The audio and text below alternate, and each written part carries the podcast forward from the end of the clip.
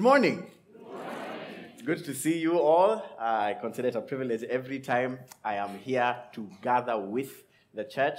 If you have your Bibles, would you please turn with me to Jonah chapter 1? Jonah chapter 1 is where we're going to be spending um, really the next couple of weeks, but especially today, we're going to be in Jonah chapter 1. We'll go through the other chapters later. Um, and as you're turning there, I wonder if you've ever played like word association games, right? Where one word is said and then you try and figure out the other word. So, for example, Samson and Delilah, right? Uh, David and guys are like Bathsheba, but mm, Goliath. Work with me here. David and Goliath, right? Um, if I say Al and you say green, maybe you like music, jazz particularly. If I say Al and you say Pacino, maybe you like movies, actors. If I say Al and you say Kohol, ah, you, you might need some help. Um, there is prayer support after the service. In these stories that we tend to read, in Jonah, we usually associate it with Jonah and the big whale or the big fish. If you come from a fishing community like mine, it's a very confusing book because you can't figure out why he didn't just eat the fish. But what I hope for us to see is that this book is not ultimately about Jonah. It's not ultimately about the big fish. It's not about the mariners. It's not even about the Ninevites. Ultimately, the book of Jonah is about a gracious God who extends his mercy to a people who do not deserve it. There's an old tradition in how, when this book was read, the Hebrews would read through the whole book. Then, after that, they'd stand up, lay a hand on their shoulder, and say, I am Jonah. So that they remind themselves not to do what we are most likely to do and associate ourselves with the hero of the story, and remind themselves they are a lot more like Jonah than they care to admit. And you and I are a lot more like Jonah than we care to admit. And in this specific chapter, what I hope we see in this running prophet who is running away from this whole text in Jonah chapter 1, I hope you see a rebellion, particularly the prophet's rebellion. I hope you see the repercussions of that rebellion. And I hope you see a great rescue that was instituted for the very rebel that should have been destroyed. This is a running prophet, and I hope you see his rebellion, the repercussions of that rebellion, and a great rescue instituted by the very person who should have destroyed the rebel. So if you have your Bibles, Jonah chapter 1, I'm going to read from verse 1 to verse 16. And after that, I'm going to say, This is the word of the Lord, and you will respond by saying, Thanks be to God. So, for example, this is the word of the Lord. Well done. Jonah chapter 1. Now the word of the Lord came to Jonah, the son of Amittai, saying, Arise, go to Nineveh, that great city, and call out against it, for their evil has come up before me. But Jonah rose to flee to Tarshish from the presence of the Lord. He went down to Joppa and found a ship going to Tarshish. So he paid the fare and went down into it to go with them to Tarshish, away from the presence of the Lord. But the Lord hurled a great wind upon the sea, and there was a mighty tempest on the sea, so that the ship threatened to break up. Then the mariners were afraid, and each cried out to his God, and they hurled the cargo that was in the ship into the sea to lighten it for them. But Jonah had gone down into the inner parts of the ship and had lain down and was fast asleep. So the captain came and said to him, What do you mean, you sleeper? Arise, call out to your God. Perhaps the God will give a thought to us that we may not perish. And they said to one another, Come, let us cast lots, that we may know on whose account this evil has come upon us. So they cast lots, and the lot fell on Jonah. Then they said to him, Tell us on whose account this evil has come upon us. What is your occupation? And where do you come from? What is your country? And of what people are you? And he said to them, I am a Hebrew, and I fear the Lord, the God of heaven, who made the sea and the dry land. Then the men were exceedingly afraid and said to him, What is this you have done? For the men knew that he was fleeing from the presence of the Lord, because he had told them. Then they said to him, What shall we do to you, that the sea may quiet down for us? For the sea grew more and more tempestuous. He said to them, Pick me up and hurl me into the sea. Then the sea will quiet down for you. For I know it is because of me that this great tempest has come upon you. Nevertheless, the men rowed hard to get back to dry land, but they could not, for the, the sea grew more and more tempestuous against them. Therefore, they called out to the Lord, O Lord, let us not perish for this man's life, and lay not on us innocent blood. For you, O Lord, have done as it pleased you. So they picked up Jonah and hurled him into the sea, and the sea ceased from its raging. Then the men feared the Lord exceedingly, and they offered a sacrifice to the Lord and made vows. This is the word of the Lord. Let's pray. Father, thank you for your word that is living and active and sharper than any double edged sword. Holy Father, would you help me step out of your way? Would you speak to me and speak through me to the end that our lives may be conformed to the image of Jesus Christ? Forbid it, Lord, that anyone except you should get glory at this time. And so, Lord, what we do not have, please give us through your word. What we do not know, please teach us through your word. And what we are not, please make us through your word. We pray these things for your glory and our joy in Jesus' name. Amen. Rebellion, repercussions, rescue. What we will see in this running prophet life, prophet's life is these three things from Jonah chapter 1. So let's just dive right in. The word of the Lord came to Jonah, the son of Amittai. Now, when you see that phrase, the word of the Lord came to, that's a prophetic formula, if you will. It's not just for any random person. It is specifically the exact words of God given to the exact person of God who God has set apart to be his exact mouthpiece. That phrase is used for prophets. Now, the word of the Lord came to Isaiah. The word of the Lord came to Ezekiel. The word of the Lord came to Jeremiah. That wouldn't happen to every Tom, Dick, and Harry in Israel. It was specifically for prophets. And it came to this Jonah, the son of Amittai. When we first see Jonah in the Bible, it's in 1 Kings chapter 14 from verse 23 and following. That text talks about a Jonah son of Amittai who went and prophesied to the king of Judah to protect them from the invasion of the Assyrians. The deal was the Assyrians were invading Israel. They had already obliterated the whole northern kingdom of Israel, which was Israel, and now they were coming to obliterate Judah. Jonah prophesies to the king, and the king protects their northern border so that the Assyrians don't obliterate them. This Jonah has now been sent by the Lord, and he has been told, Jonah, son of Amittai, arise, go to Nineveh, that great city, and call out against it, for their evil has come up before me. His task was clear, it was not vague, it didn't need further clarification. He knew from whom the message had come, God Almighty. He knew to whom he was supposed to go, the Ninevites, and he knew when he was supposed to do it, right now. But Jonah, let's say, had other plans. Jonah decided to go to Tarshish. To put that into context, Jonah had been sent to Nineveh, which was about 500 miles away from where he was. Instead, he went 3,000 miles in the opposite direction. Let's put that into context. Jonah had been sent to go to modern day Iraq. That's where Nineveh is. Instead, he went to modern day Spain. This guy is not just trying to get away from Nineveh, he's trying to get as far away as possible as he can from Nineveh. So you have to conclude at least two things.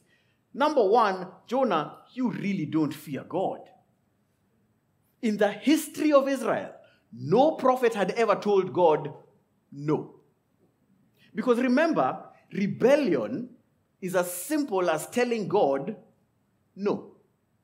And the prophets before him had really hard tasks. Isaiah had been asked to walk around naked for three years as a sign to Israel from God. To be clear, Isaiah was not a young, handsome man with a six pack, he was a grown man with grown children. So imagine your dad. Okay, I'll leave it there. Ezekiel was told to cook food with dung and sleep on one side of his body for over 300 days.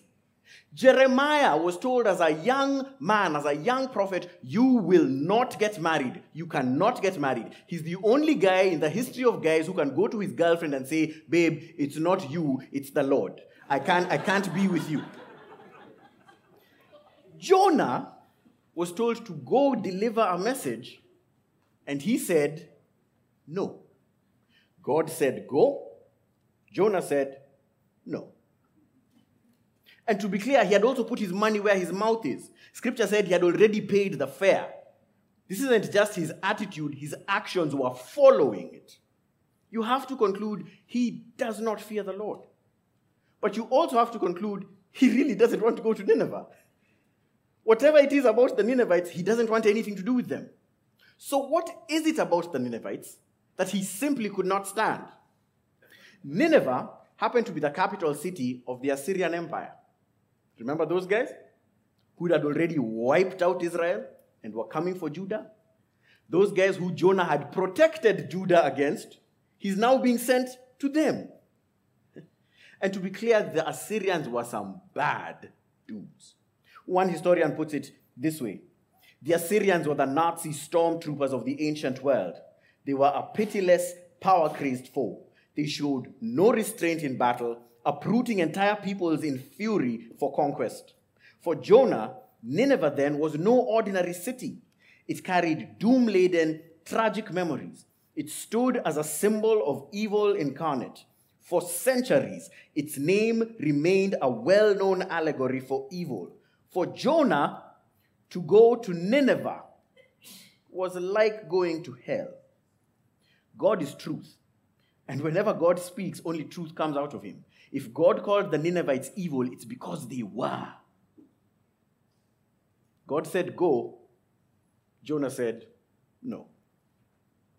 I mean, think about it. If you are a Jew in 1941, at the height of Nazi Germany's power, and God sent you alone to go to Berlin with a megaphone and say, Hey, I'm a Jew. I just want you to know if you do not repent, God will destroy you.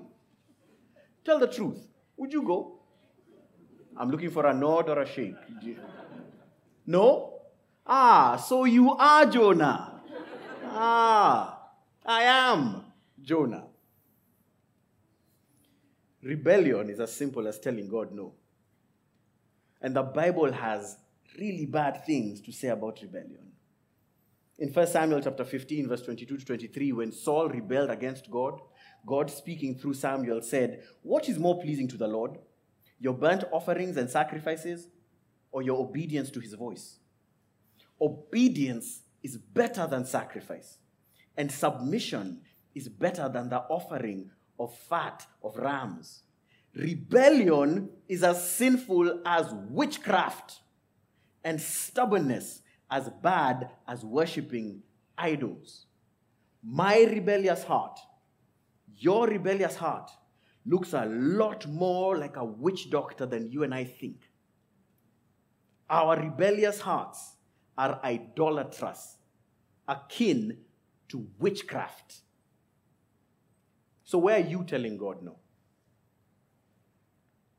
Young people who are in serious romantic relationships with unbelievers, knowing that God has said in 2 Corinthians 6 and places like that, that we should not be unequally yoked with unbelievers, and you are yoking yourself to a lifelong relationship with an unbeliever.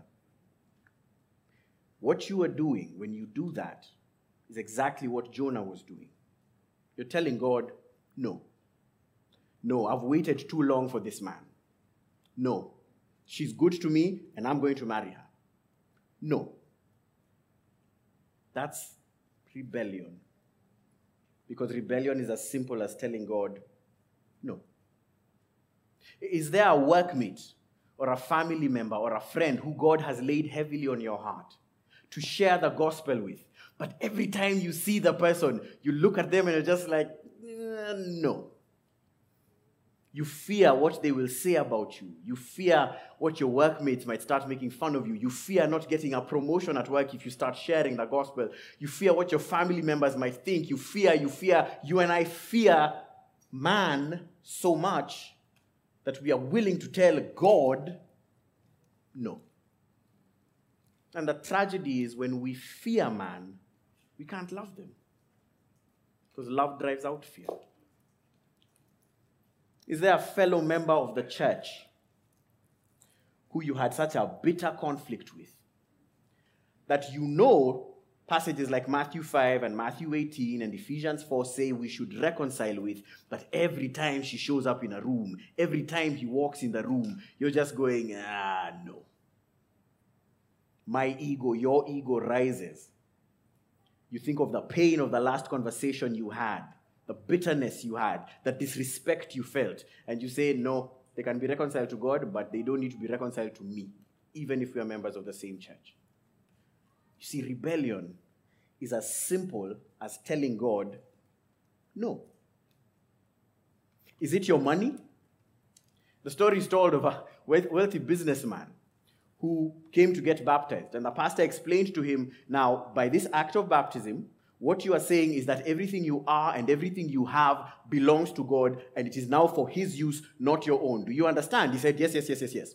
So he was getting ready to be baptized and he took out his wallet and held it up. He went into the water and came back up and said, This one didn't go in. This one belongs to me. Is the thought of giving or sharing of our possessions and our money so painful? We would rather say, No, God will take care of them in disobedience to his command to give? Where is it that you and I are saying no? And often, knowing my heart, often we rationalize our rebellion, right? We rationalize our disobedience, saying, in view of these circumstances, I had to say no. I know God says do this, but in view of this set of circumstances, I had to say no. Don't you think Jonah did that? God told Jonah, go, and he just happened to be in Tarshish. There just happened to be a ship there ready to take him to Tarshish. Mark it down. If you and I want to disobey God, there is always a ship ready to take us to Tarshish. If you and I want to rebel against God, there's always a way to do it. If you and I want to cheat on our spouse, there's always a man or a woman at work who is too good to be true and does all the things our spouse doesn't do and is willing to go there with us. If you and I are willing to be corrupt in business, there's always someone on the other side of the table who is happy to take money under the table and redirect funds to your personal account and my personal account.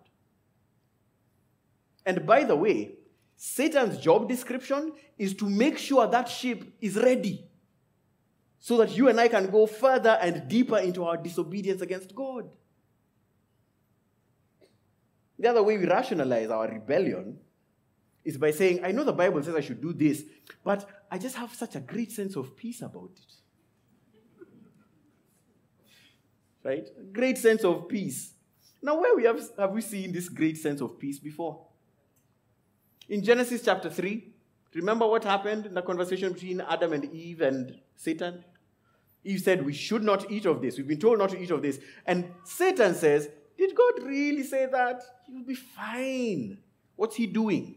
He's giving her a sense of peace about rebelling against God. And even in this text, what's Jonah doing? He's fast asleep. He's gone down, he's rebelled against God, he's peacefully asleep in his rebellion against God. A sense of peace about disobeying God is a false sense of peace a sense of peace that is fine, 100% fine, with disobeying the explicit commands of Scripture is a false sense of peace. It is a mark that you and I have a, a seared conscience. Our hearts are broken and foolish tools, foolish guides, rebellious guides, is what Jeremiah 17 says. Broken and desperately wicked. And this is where we see not only a rebellious prophet in our own lives, but we also see that rebellion always, not sometimes, always brings repercussions from God. Specifically, rebellion against God invites the judgment of God. First Jonah chapter 1, verse 4. In verse 4, there's that little phrase, but the Lord. Now, you know how if you're watching an action movie and there's lots of things happening and they want to focus your attention on this specific move, you hear this like soundtrack in the back and everything slows down like. Right? No, okay. That's what's happening here. Everything's being slowed down. The curtain is being pulled back so that you can see the real player, the real actor's reaction to Jonah. So, Jonah chapter 1, Jonah son of Amittai is told, Arise, go to Nineveh, but Jonah flees and goes to Tarshish. But the Lord, verse 4, hurled a great wind upon the sea. God is not amused. This storm is a response to the prophet's rebellion. God is in charge of this storm, to be clear. He's the one who brought it. Older generations rightly called things like storms an act of God, not an act of nature. And that's exactly right. Because God here, in this particular storm, is not only responding to Jonah because he has broken God's law, but because he has despised the lawgiver. His rebellion has brought upon them, not just Jonah, but also these pagans, these sailors, huge repercussions. So read verse 4. So the Lord hurled a great wind upon the sea, and there was a mighty tempest on the sea, so that the ship threatened to break up. This was no ordinary storm. Then the mariners were afraid each cried out to his God, and they hurled the cargo that was in the ship into the sea to lighten it for them. And there's a contrast in the next couple of verses that's drawn between pro- the prophet and the pagans. The prophet is responsible for this storm. The mariners are terrified. They literally throw cargo off the ship. They're throwing their own livelihoods off the ship to preserve their lives. This is precious cargo. This is cargo that they're going to be paid for. This is how they feed their families. But because of Jonah, now they're leaving their livelihoods in order to preserve their lives. Meanwhile, what's the prophet doing? Verse 5, the second part.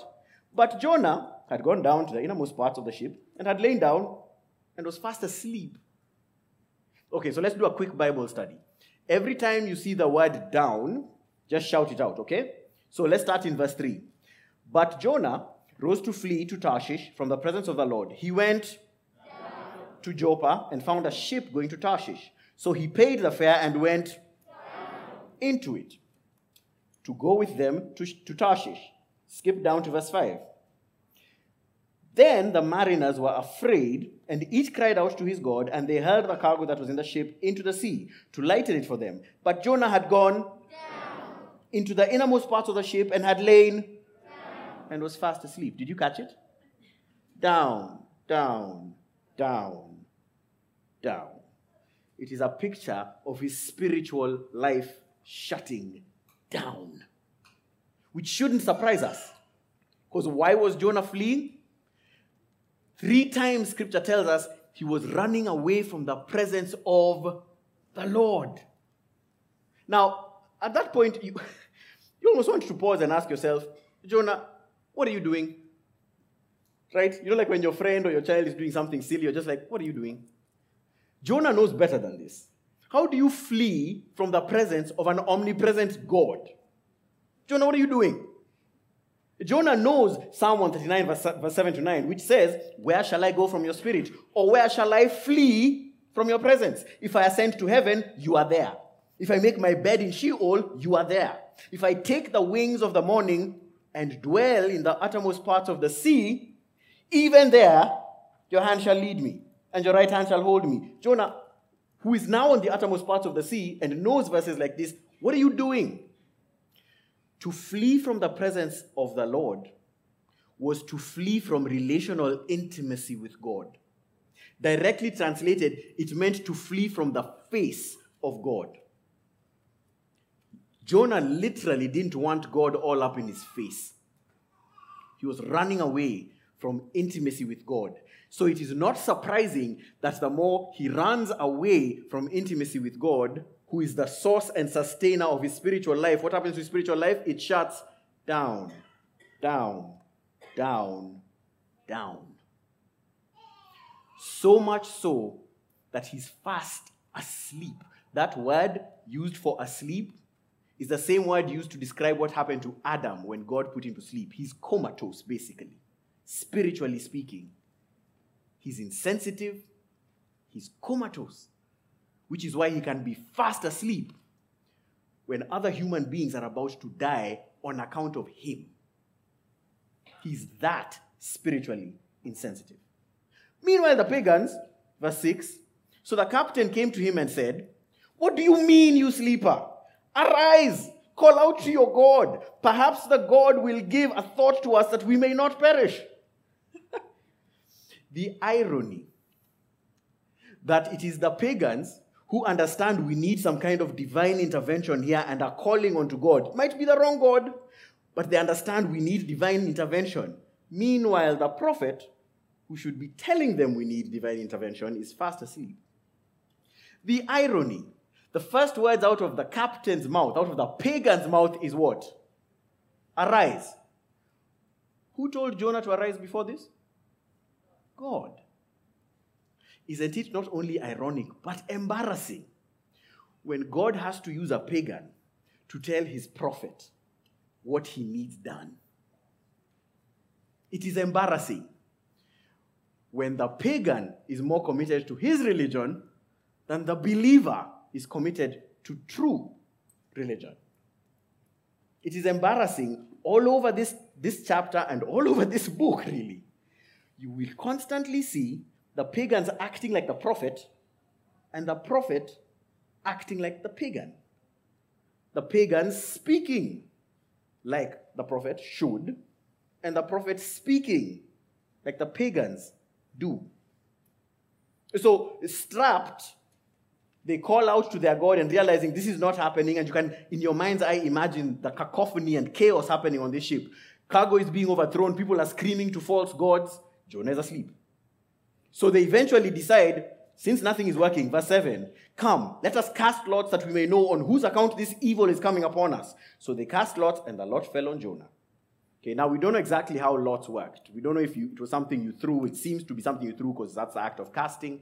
We cast lots. We don't know if it spelled a name or pointed. Either way, they cast it once, Jonah. Twice, Jonah. Three times, Jonah. After 253 tries, it's Jonah, guys. It's, this is happening because of Jonah. So it falls on Jonah. Then they said to him, Tell us on whose account this evil has come upon us. God is not only in charge of the storm, He's in charge of how the lots fall. Proverbs chapter 16, verse 33 says, the lots, the lots are cast into the lap, but its every decision is from God. God is making it clear that these repercussions are happening because of this person's rebellion. And when they ask him, Where are you from? What is your country? Verse 9, first words out of Jonah's mouth. And he said to them, I am a Hebrew, and I fear the Lord, the God of heaven, who made the sea and the dry land. Now you read that verse, and you kind of have to pause. Because you're like, well, there's truth to what you're saying, Jonah. But I don't know that I agree with you, Jonah. Right? He is the God of heaven. He is the Lord, Yahweh, who made the sea and the dry land, something these mariners desperately need right now. But Jonah, you do not fear God. Right? Jonah had very good theology, but very little maturity. Had a lot of knowledge that had not translated into spiritual maturity. Then the men were rightly exceedingly afraid and said to him, What is this that you have done? For they knew that he was fleeing from the presence of God. They understood that they were now dealing with an omnipotent God and they were entirely unprepared to do so. And these problems had come upon them because of Jonah. I have a friend called Peter, Peter Okalet. We call him PA. When he was younger, I think about 11 years old, he's a second born, so there's a 13 year old, him at 11, his sister at 8, and his next sister at 6. Um, he was playing, I, I, confirmed this story with, with them. He was playing in the house, and then they, they ran into the house from outside, and somehow he managed to run upstairs, hit the toilet bowl, and break it. Okay? Him and his friend. His friend was, didn't live around there. So there's a broken toilet bowl. The only person who knows this is PA. So he kind of just leaves the toilet bowl there and leaves the house. Later on, his mother comes, and his mom comes, and all four of the children are there, and she asks, What happened to this toilet bowl? And everyone is saying, We don't know what happened. Uh, PA is saying, I don't know what happened, as you'd expect. She asks again, I'm going to ask you one last time, What happened to this toilet bowl? And all of them are like, We genuinely don't know, including PA. I genuinely don't know. And being the typical mother she is, she's like, okay, so here's what's going to happen. I'm going to discipline all of you until you tell me who's responsible for my broken toilet seat. So she'd literally, in Kenya, we call it chapa, she'd spank them. No one says anything. The next day, spank you again. The third day, spunk. It happened for like four days. And they were just like, who did this? Who did this? I think on like the fourth or fifth day, PA eventually said, yeah, it was me. His siblings are still bitter with him. I confirmed this in the break. They are still a little upset with him, particularly the girls, right? They all suffered because of him. The wrath of their mother fell on them because of him. Mark it down. There's no such thing as private sin.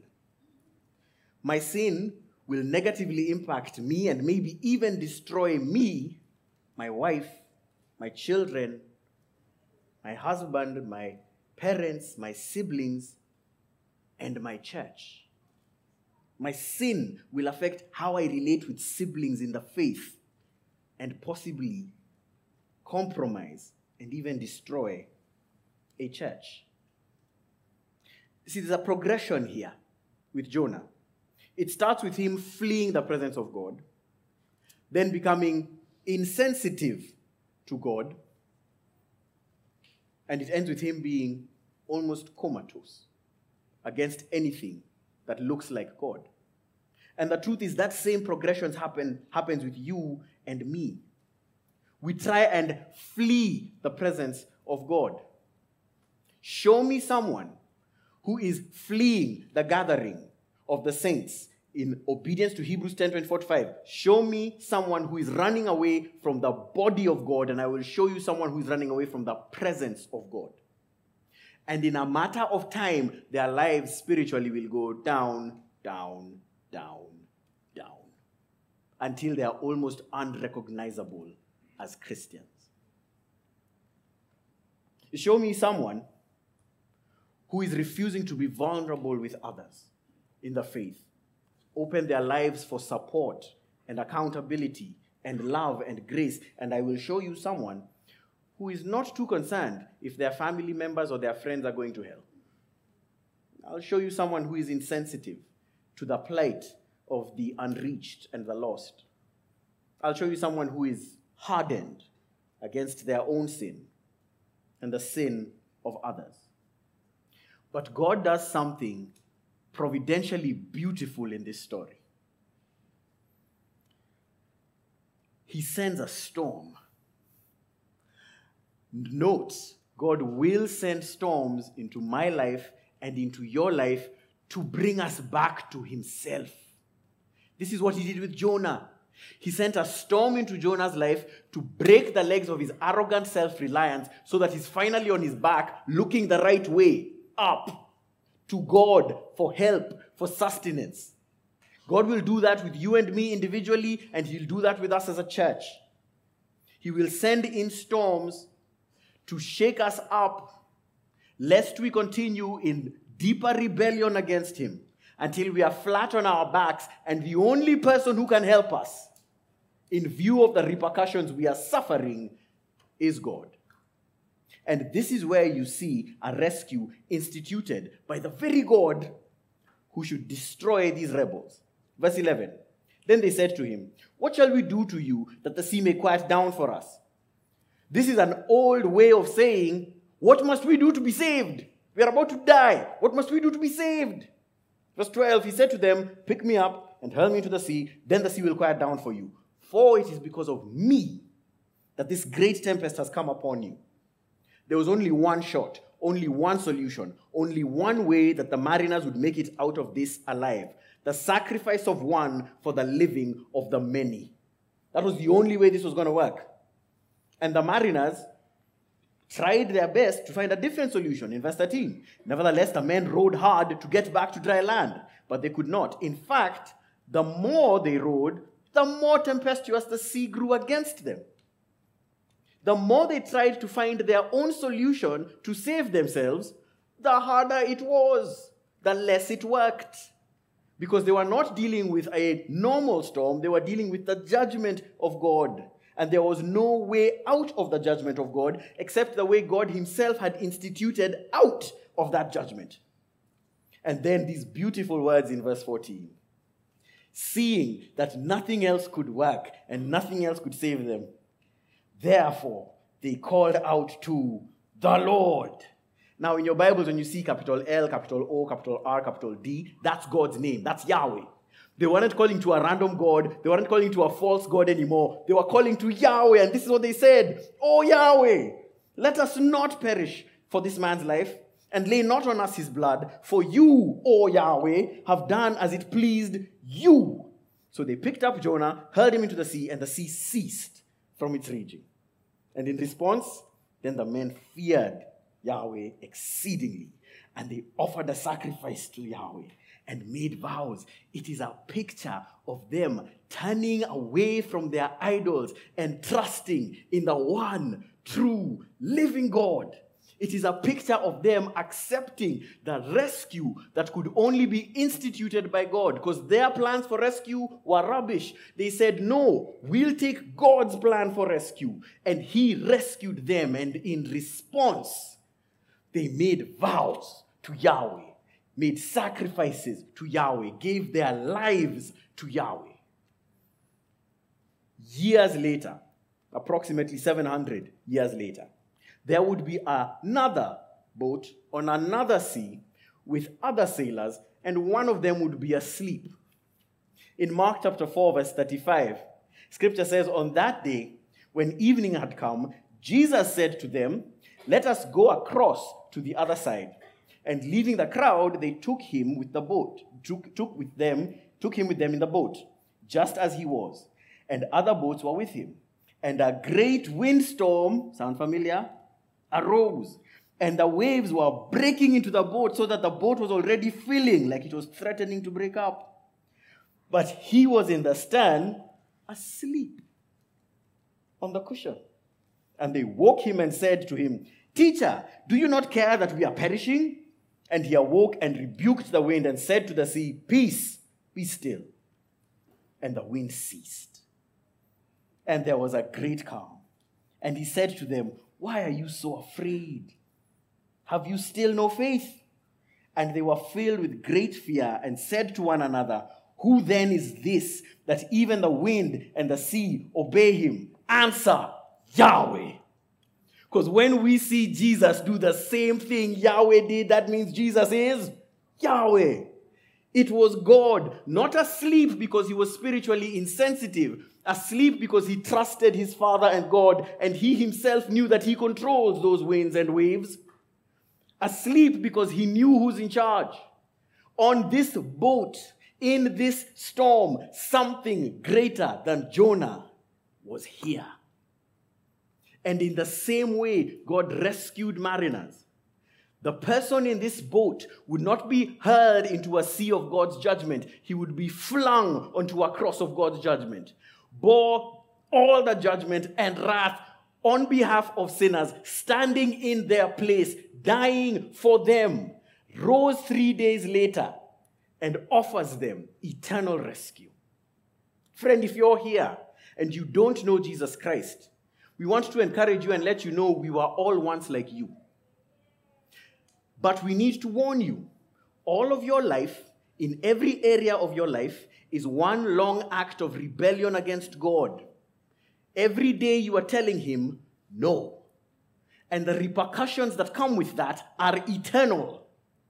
It's not a sea, it is a lake of fire, and it burns for eternity. But God has instituted a rescue by the death and resurrection of his son. That if you, like these mariners, turn away from your false gods and idols and sin and trust in Jesus, you will be eternally rescued. And for those of us who are already in Christ, storms will come. But we can say we have an anchor that keeps the soul, steadfast and sure when the billows roll, grounded firm and deep in the Savior's love. We can say that, that regardless of what hits us, what is coming in our eternal joy far outweighs all of these sufferings, even when they're on account of our own sin. So, as we close, three questions. Question number one Where are you saying no to God? Because if you're in Christ, He wants to help you and I say yes. Will it be easy? No. Will it be worth it? Yes. Where are you currently experiencing the repercussions of your own rebellion and of my own rebellion? The good news is God sends in some of those repercussions and storms to bring us back to Him. So, would you come back to Him? His arms are always open. And lastly, will we take this message of rescue to everyone like Jesus did?